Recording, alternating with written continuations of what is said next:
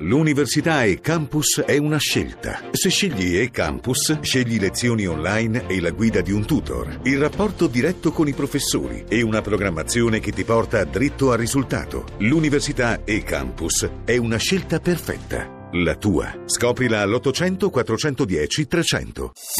Voci del mattino. Nei giorni scorsi il fallimento di Hanjin, un colosso mondiale, possiamo dire, del, nel campo dei trasporti marittimi, un colosso sudcoreano, la settima compagnia al mondo per il trasporto di merci in mare, ha alzato il velo, questo fallimento, sullo stato di grave crisi dell'intero settore.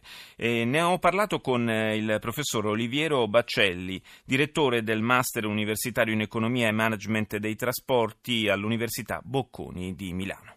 Questa crisi è avvenuta soprattutto perché nel corso degli ultimi anni ci sono stati ingenti investimenti da parte di tutte le principali compagnie marittime, soprattutto grandi navi e questo ha portato ad un eccesso di offerta di stiva incredibilmente elevato che ha portato ad un abbassamento dei noli, che vuol dire il prezzo del sì. trasporto marittimo, notevole, per cui molte delle compagnie principali viaggiano in perdita e questo ehm, ha portato alla conseguenza che la settima compagnia Angin eh, è fallita. Ma eh, se queste compagnie lavorano in perdita, eh, per quanto possano essere solide dal punto di vista finanziario, è un, è un problema che prima o poi rischia di portare tutto il settore al collasso. Come se ne esce?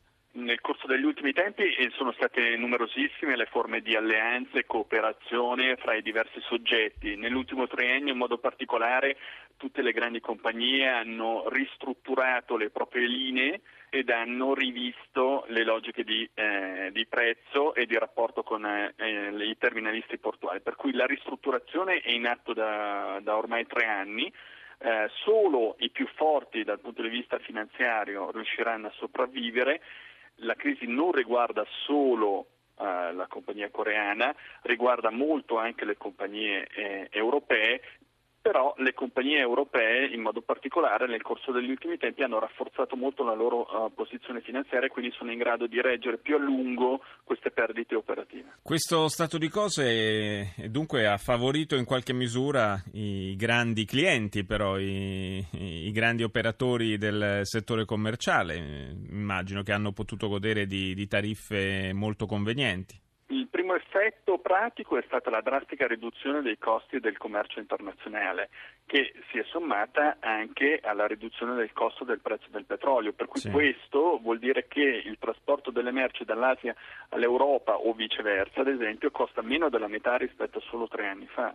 E questo ovviamente ha favorito l'interscambio commerciale ma il passaggio soprattutto da un tasso di crescita del 10% della Cina a un tasso di circa il 6-6,5%, questo ha avuto delle conseguenze comunque importanti. Quanto vale in termini percentuali il trasporto marittimo di merci rispetto al volume complessivo? Si calcola che all'incirca il 40% dell'interscambio commerciale su scala mondiale viaggi all'interno dei container. Un'ultima cosa, professor Baccelli, che cosa succede quando alle merci, quando le navi eh, di una compagnia vengono sorprese da questo fallimento in alto mare? È assolutamente improbabile che ci siano delle conseguenze reali per gli spedizionieri, per i produttori, perché? Perché questo tipo di crisi è una crisi che mette in luce la debolezza del sistema coreano, che però è in grado di reagire eh, con il coinvolgimento diretto del governo, con il coinvolgimento diretto delle banche